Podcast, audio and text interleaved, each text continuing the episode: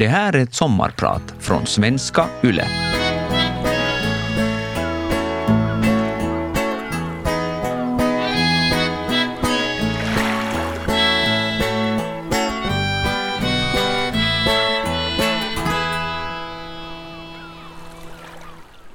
I augusti under min barndom och ungdom kom stearinljusen fram och oljelamporna tändes.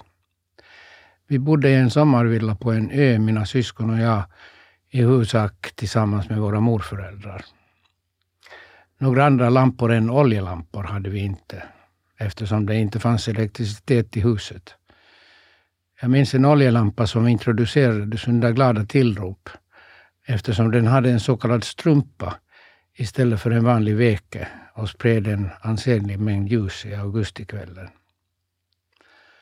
Vårt telefonnummer var Vålax 2, två ringningar. Själva telefonapparaten hade en liten vev som man vevade på för att få kontakt med telefoncentralen i Vålax. Mjölken hämtades hos grannen i fem liters metallstånkor. Där fanns en tjur i en hage, ett fredligt djur som ändå gjorde en lite ängslig. För den personliga hygienen fanns i rummen kommoder med tvättfat och vattenkanna.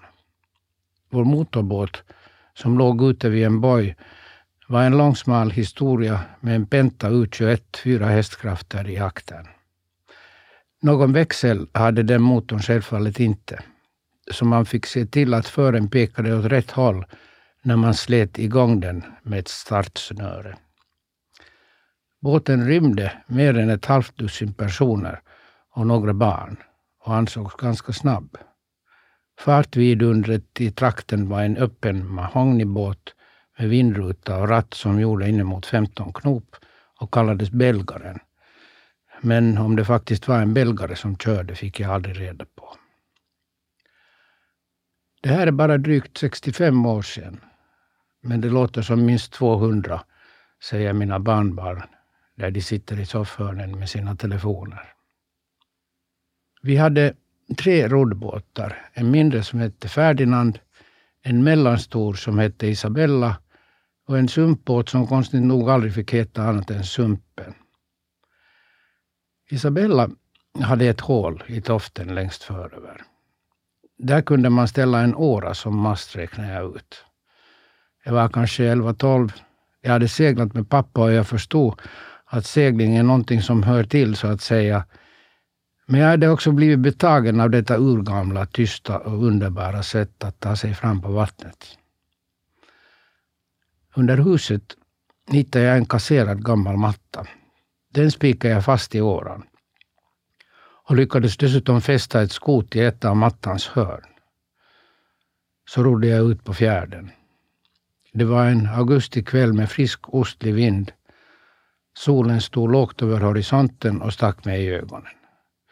Glad i hågen hissade jag segel, det vill säga matta, genom att sticka ner åran i förtoftens hål och så länsade jag iväg med god fart. Det var underbart. Eh, det var förstås bara i medvind som Isabella kunde segla. Men först efter en god stund började jag fundera på att jag ju måste komma hem på något sätt. Och Isabella var en tungrodd båt. Så är det nog att, att om man med väldig fart ger sig av i en viss riktning gör man klokt i att inse att man antagligen ändå måste ta sig tillbaka någon gång. Jag heter Johan Bargum, jag är författare och idag är jag din sommarpratare.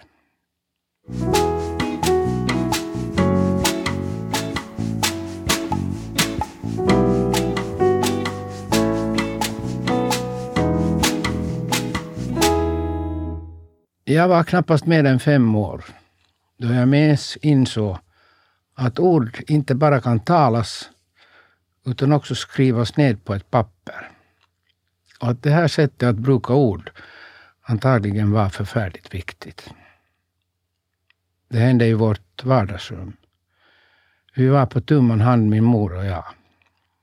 Hon talade i telefon. Plötsligt verkade hon bli på något vis allvarlig. Hon klämde fast luren mot axeln. Telefonerna hade ju rejäla lurar på den tiden som man kunde klämma fast mot axeln för att få händerna fria. Och så tog hon en penna och skrev några ord på ett papper. Jag vet inte riktigt hur det kom sig, men det stod plötsligt klart för mig att de där krumelurerna på pappret var oerhört viktiga. Och det kändes både snopet och orättvist att jag var utestängd från den här spännande formen av kommunikation. Därför tog jag ett eget papper. På det försökte jag mödosamt härma det jag såg på mammas papper. Bågarna uppåt och neråt, prickarna och strecken, mellanrummen mellan orden. Sen tog jag mitt papper och stack det under näsan på henne och sa, står där någonting? Det gjorde det självfallet inte. Jag blev både förargad och besviken, men jag gav mig inte. Dag efter dag visade jag upp nya papperslappar och nya kråkfötter för min allt mindre roade mor. Minns jag den här episoden på riktigt? Det är osäkert. Vårt minne far fram som det vill med oss, plockar bort en bit här och lägger till en bit där och gör sitt bästa för att skapa en berättelse av vårt liv som vi med belåtenhet kan spegla oss i. Och där vi behändigt censurerar känslorna av sorg och förlust. I efterhand kan man naturligtvis säga att jag på sätt och vis har gjort samma sak som när jag var fem, under hela mitt vuxna liv. Fogat ord till ord och sedan vänt mig till förläggare och i sista hand läsaren med samma fråga. Står där någonting? Kan du tyda det jag skriver? Har det något värde? Är det på något sätt viktigt för dig?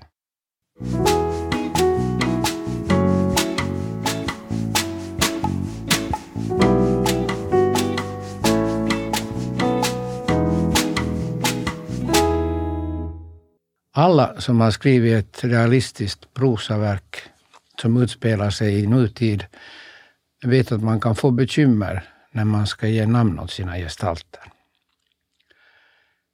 En författare som skriver en deckare kan inte låta sin skurk heta till exempel Gör Donner, med mindre än att författaren välförtjänt får problem med arga söner.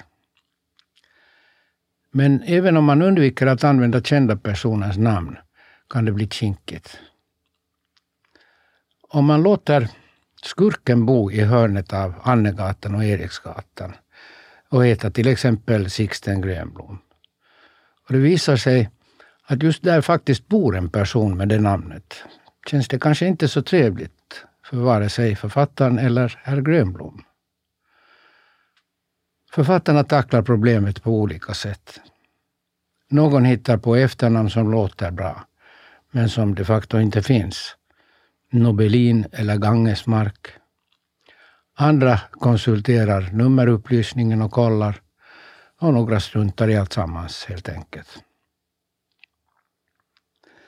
Men det hände en gång att jag fick problem med namn på ett lite annorlunda sätt. För drygt 30 år sedan satt jag på vintern och skrev en novell som heter Förläggaren. Den utspelar sig huvudsakligen på en författarkongress i Mokulla och handlar bland annat om en svensk förläggare som blivit inbjuden till kongressen.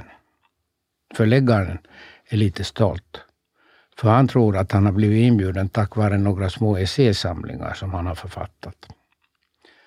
Men när han kommer fram får han reda på varför han egentligen är där. En världsberömd författare är på väg till kongressen och har krävt att hans svenska förläggare ska finnas på plats. I själva verket tjänar det ingenting till eftersom det i min novell snart visar sig att den världsberömde författaren aldrig dyker upp trots att han har lovat komma. Och det var här jag fick lite problem. Det gällde att ge den påhittade världsberömda författaren ett namn. Det räckte med förnamnet. Min novell var fiktion. Jo visst, men jag ville ändå inte ställa en världsberömd författare i oförskyllt dålig dagar. Günther. Omöjligt, då skulle entydigt Günther Gras bli utpekad. Doris. Ja, Då blev det Lessing förstås. Sen kom jag på Mario. Det lät bra tyckte jag. Det kändes som om en världsberömd författare mycket väl kunde heta Mario. Och dessutom visste jag att det fanns minst två med det förnamnet. På våren var min novell färdigskriven och eftersom det på försommaren var dags för en ny författarkongress i Mokulla åkte jag dit. Inte minst för att kolla att miljöerna stämde överens med dem jag hade beskrivit ur minnet. Allt enligt den goda författarprincipen att man ju i och för sig får hitta på vad man vill, men tänker man påstå någonting om verkligheten får man se till att det stämmer. Det visar sig till min häpnad att Mario Vargas Llosa fått en inbjudan och tackat ja. Det visade sig till min ännu större häpnad att han backade ur i sista minuten och aldrig kom. Så nu är den stackars Mario Vargas Llosa för evigt utpekad i min novell. Det bekymrar honom säkert inte.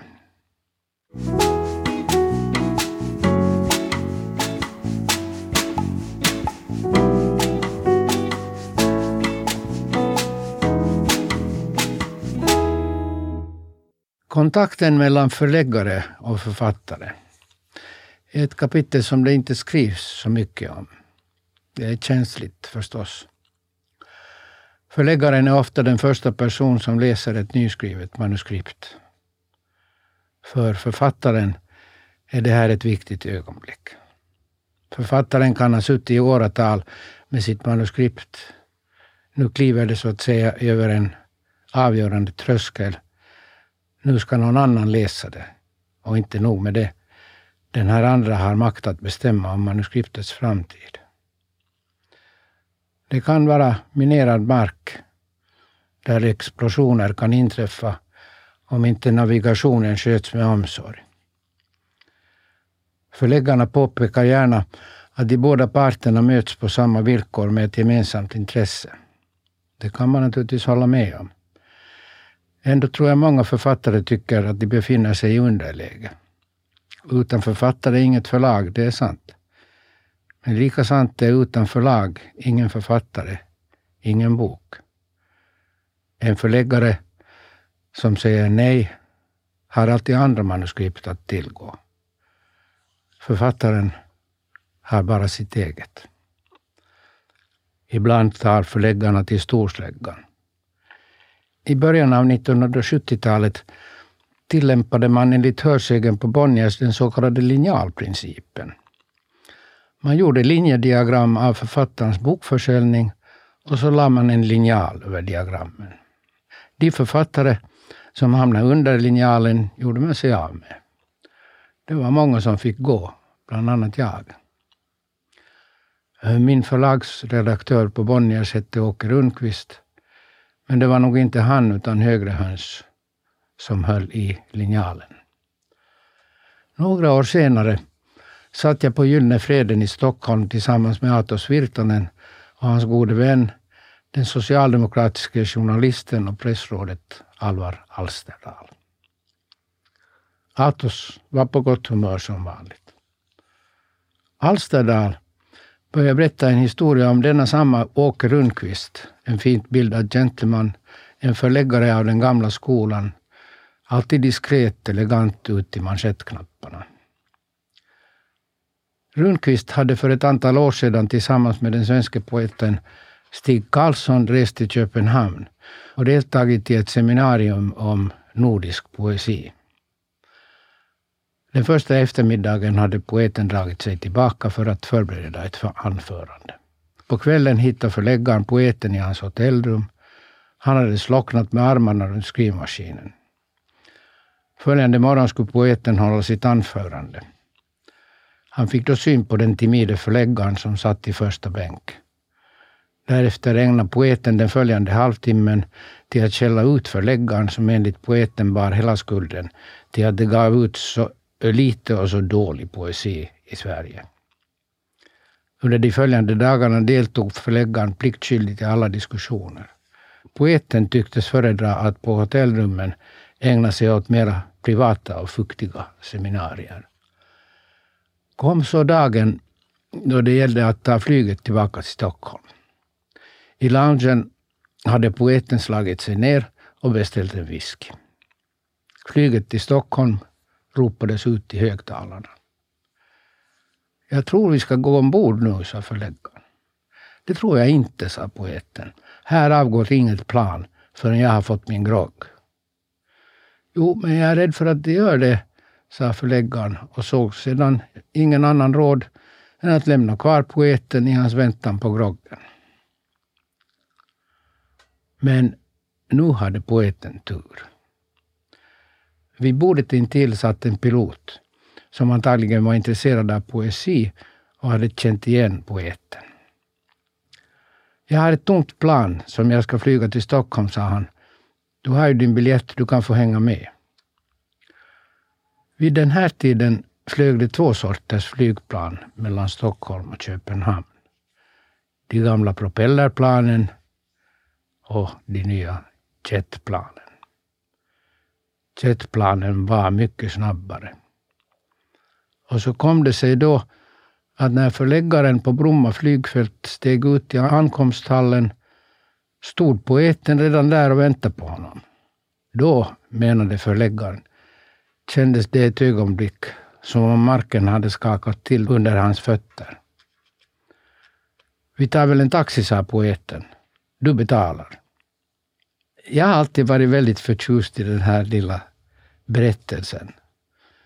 Men jag är författare, inte förläggare. Mitt namn är Johan Bargum och idag är jag din sommarpratare.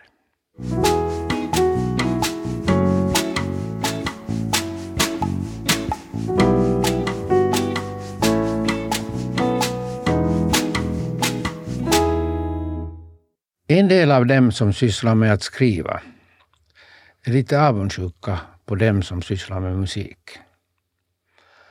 Av alla konstformer, menar de, är det musiken som har de bästa förutsättningarna att gå raka vägen in i våra känslors epicentrum, där vårt undermedvetna har gott om utrymme och hänryckningen och gråten ligger nära till hands.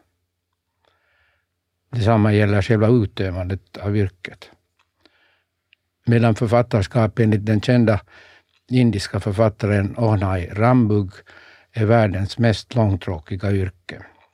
Får musikern stå i rampljuset och göra sina trollkonster i direkt kontakt med sina mottagare. I mitten av 1980-talet gjorde min vän Claes Andersson och jag en turné i Kalmartrakten arrangerad av Författarcentrum i Sverige. Vi läste texter och sjöng och spelade. Vi åtföljdes av ett helt litet band.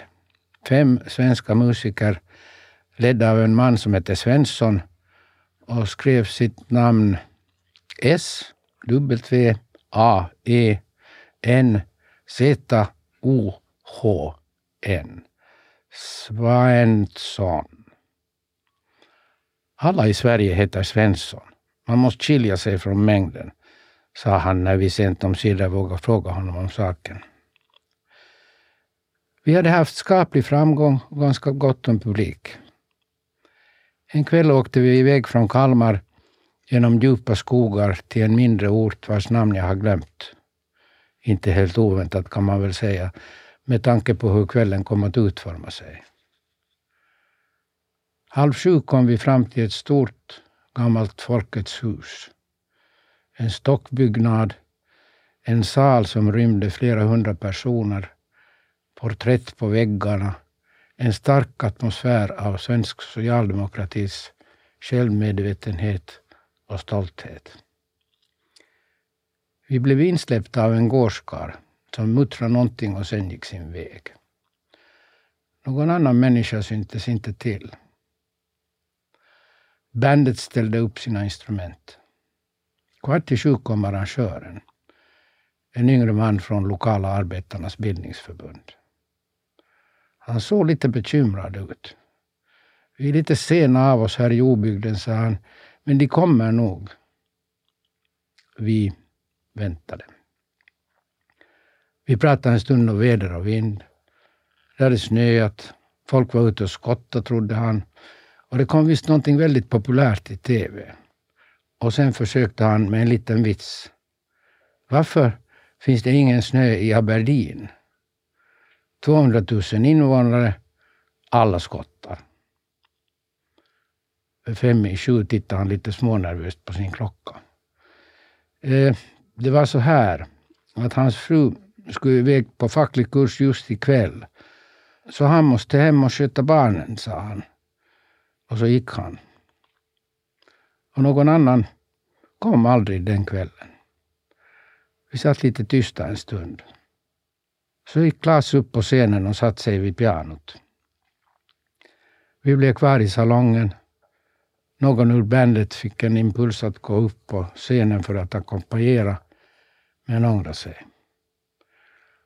Det blev ett magiskt ögonblick. En lite ekande akustik mellan stockarna i ett tomt Folkets hus i Sverige och Klas som spelade.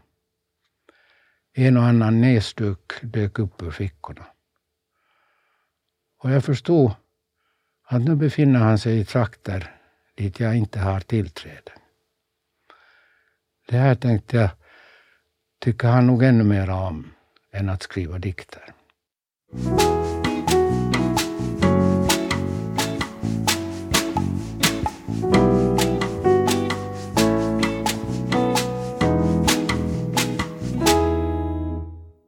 I min ungdom drömde jag om att bli sångare.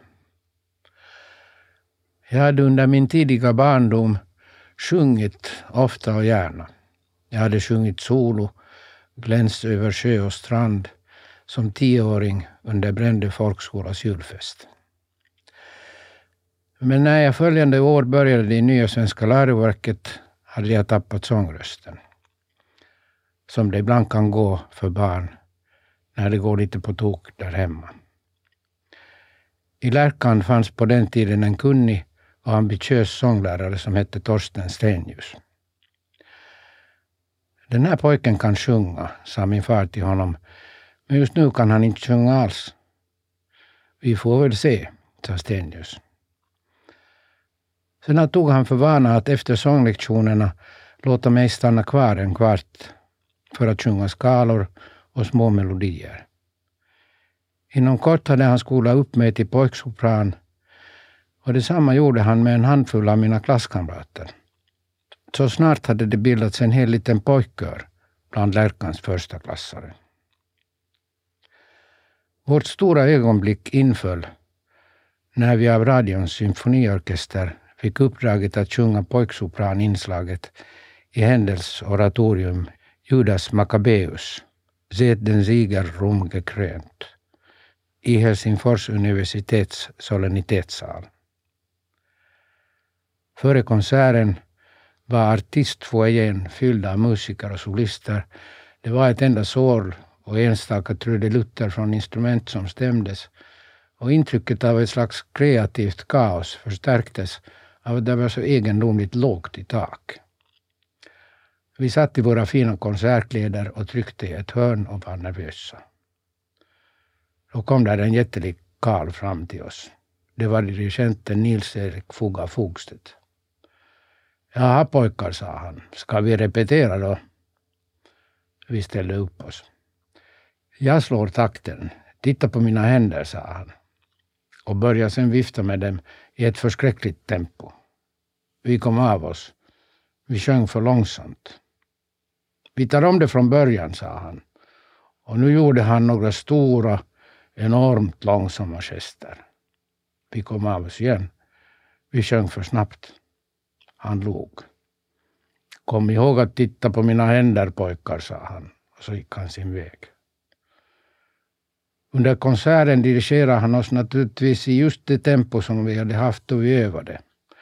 Men aldrig har väl åtta småpojkar tittat så intensivt på en dirigents händer.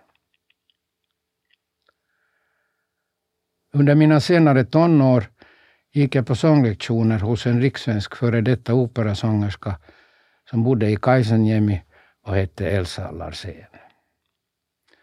Det var intervallstycken i stora mängder och så var det stödet förstås. Larsén var en kort och korpulent dam.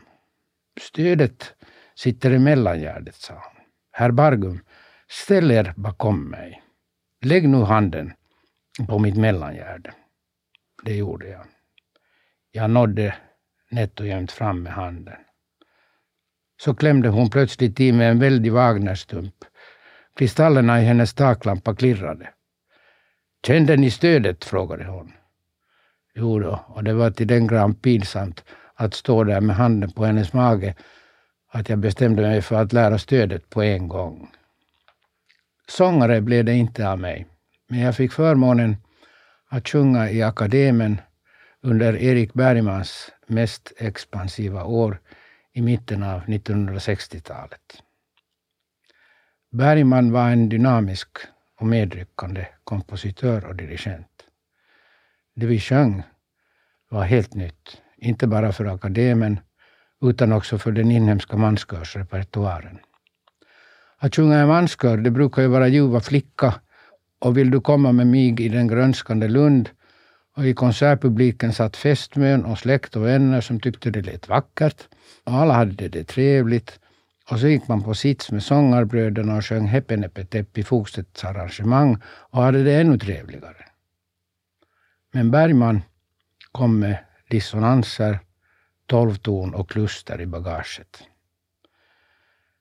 Det kunde lätt ha blivit för mycket för amatörer med andra förväntningar. Men Bergman ryckte oss med med sitt engagemang och sin konstnärliga övertygelse. Så fästmön fick gå på bio ensam eftersom det blev extra övningar var och varannan kväll. Och hon och släkten och vännerna kanske inte tyckte det lät så vackert. Men det spelar ingen roll, för vi visste att det var bra. Bergman hade gett oss inte bara sin nya musik, utan också en insikt om hur mycket konsten kräver och hur viktig den är. Den insikten tror jag många av oss bar med sig, också efter att vi hade slutat sjunga i kör.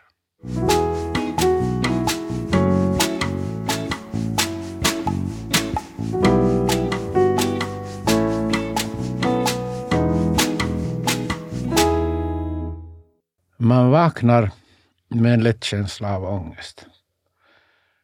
Varför kommer man inte längre ihåg sina drömmar? Och ifall man gör det, varför har de blivit så enkla och banala? Man äter lite müsli och yoghurt och tittar ut genom fönstret. Det är mulet. Man klär på sig samma kläder som igår. Varför inte? Man åker iväg till sitt arbetsrum. Klockan är redan halv tolv.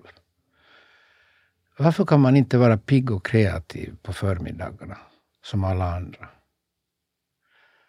Det sitter bara några människor i tågvagnen och de är säkert på väg till trevliga jobb där de träffar andra människor och dricker kaffe tillsammans och skvallrar.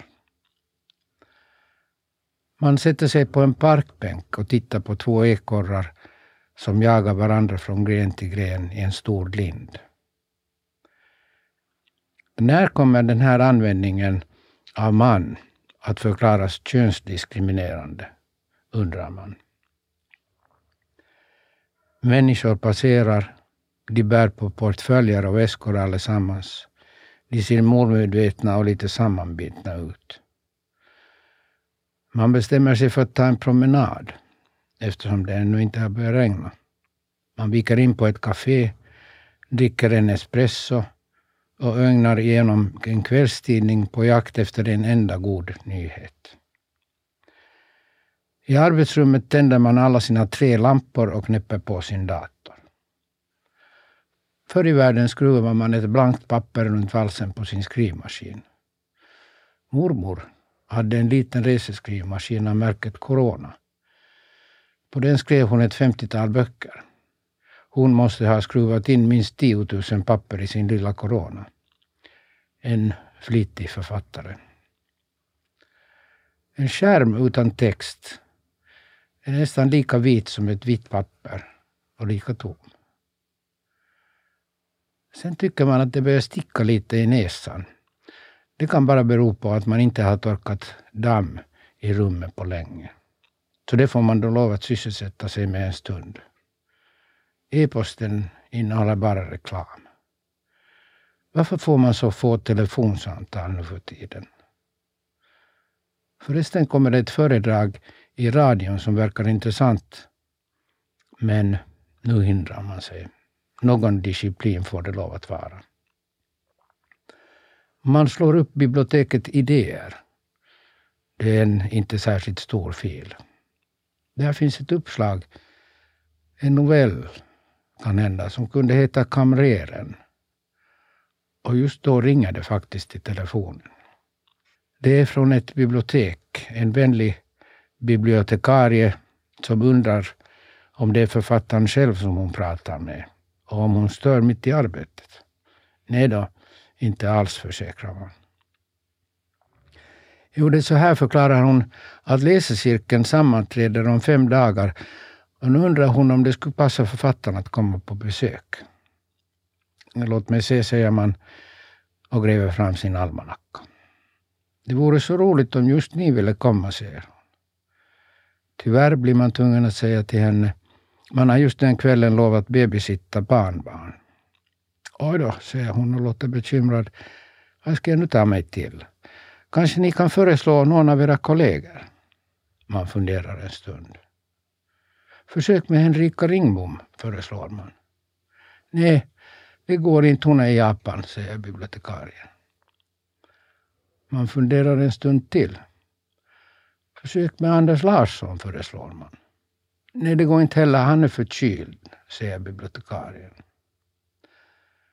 Då tycker man att man kanske inte har några flera förslag. Ja, vi får försöka lösa det här, säger hon. Det gör ni säkert, säger man. Sen väljer man ny sida, skriver kamreren och fortsätter fundera.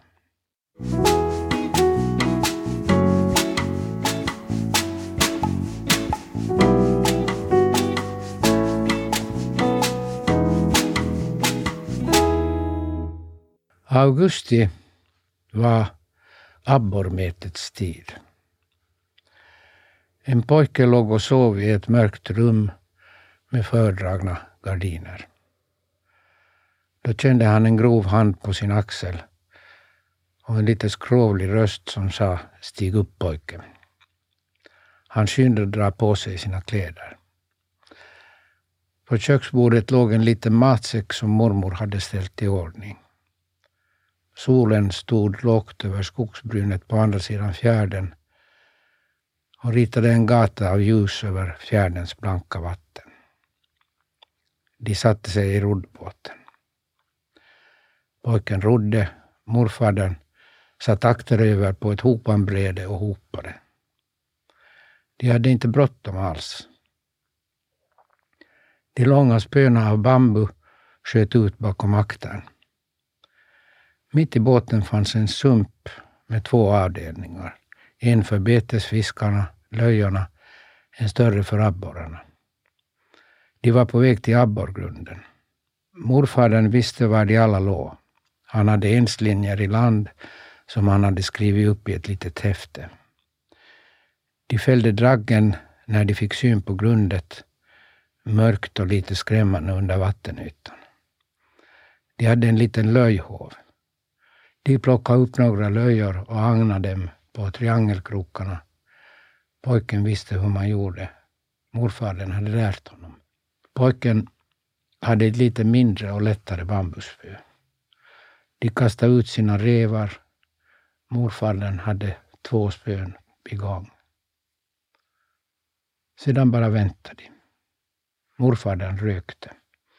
Han var skallig och stor. Han hade på sig en vid svart kappa som luktade fisk och som mormor många gånger förgäves hade försökt kasta bort.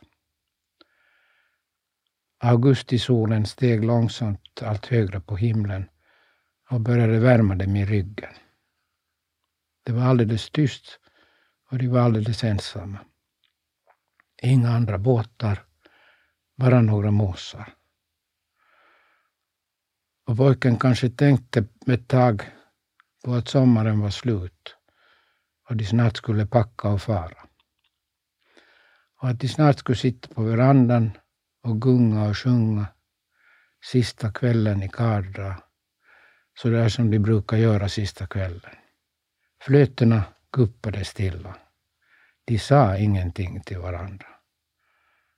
Och pojken tyckte kanske att det var lite konstigt att man så innerligt kan fästa sig vid en annan människa, fast man nästan inte alls pratar med honom.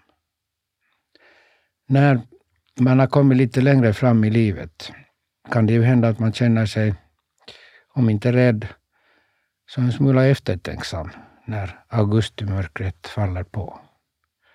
Juni och i synnerhet juli är enkla endimensionella månader. Augusti är mera återhållsam och reflekterande. En både och månad, som livet. Augusti blickar tillbaka mot ljus och sommar, men är på väg mot höst och mörker. Vid närmare eftertanke passar det oss egentligen ganska bra, vi som har kommit lite längre fram i livet. Och det är klart, än finns det tid.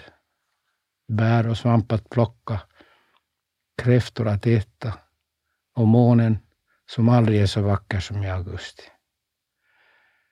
Än kan man beundra de modiga lysmaskshonorna där de ligger i blåbärsriset med sina tända lampor i aktern och väntar på friare. Än får man på kvällen gå med barnbarnet till utedasset med ficklampan i handen. Då kommer man kanske att tänka på framtiden, som ju inte är en så stor sak för en själv. Men hur ska det bli för den lilla människa som sitter där bredvid en? Och så kan man ju alltid gå ut på natten och se på stjärnorna. Och betänka att det ibland behövs mörker för att man ska se ljus. Vet man vart man ska titta kan man få syn på vår närmaste granngalax, Andromeda, som är mycket större än vår egen vintergata. Den ser ut som en ullig liten pingpongboll. De två stjärnor som oftast lyser klarast är ju inga stjärnor, utan planeterna Jupiter och Venus. De har sina namn efter den grekisk-romerska mytologin. Jupiter, capo di tutti, är i mytologin en maktfullkomlig och ofta grym gestalt. Hans stjärna lyser stor, blek och alldeles orörlig. Men Venus, kärlekens gudinna, tindrar en smula. Som om hon ville blinka ner till oss och säga jag är ändå viktigast av allt. Mitt namn är Johan Bargum och idag har jag varit din sommarpratare. Eftersom det här var sommarens sista sommarprat har jag glädjen att tacka, inte bara för min egen del, utan också för alla andra sommarpratare. Tack för att ni har lyssnat på oss.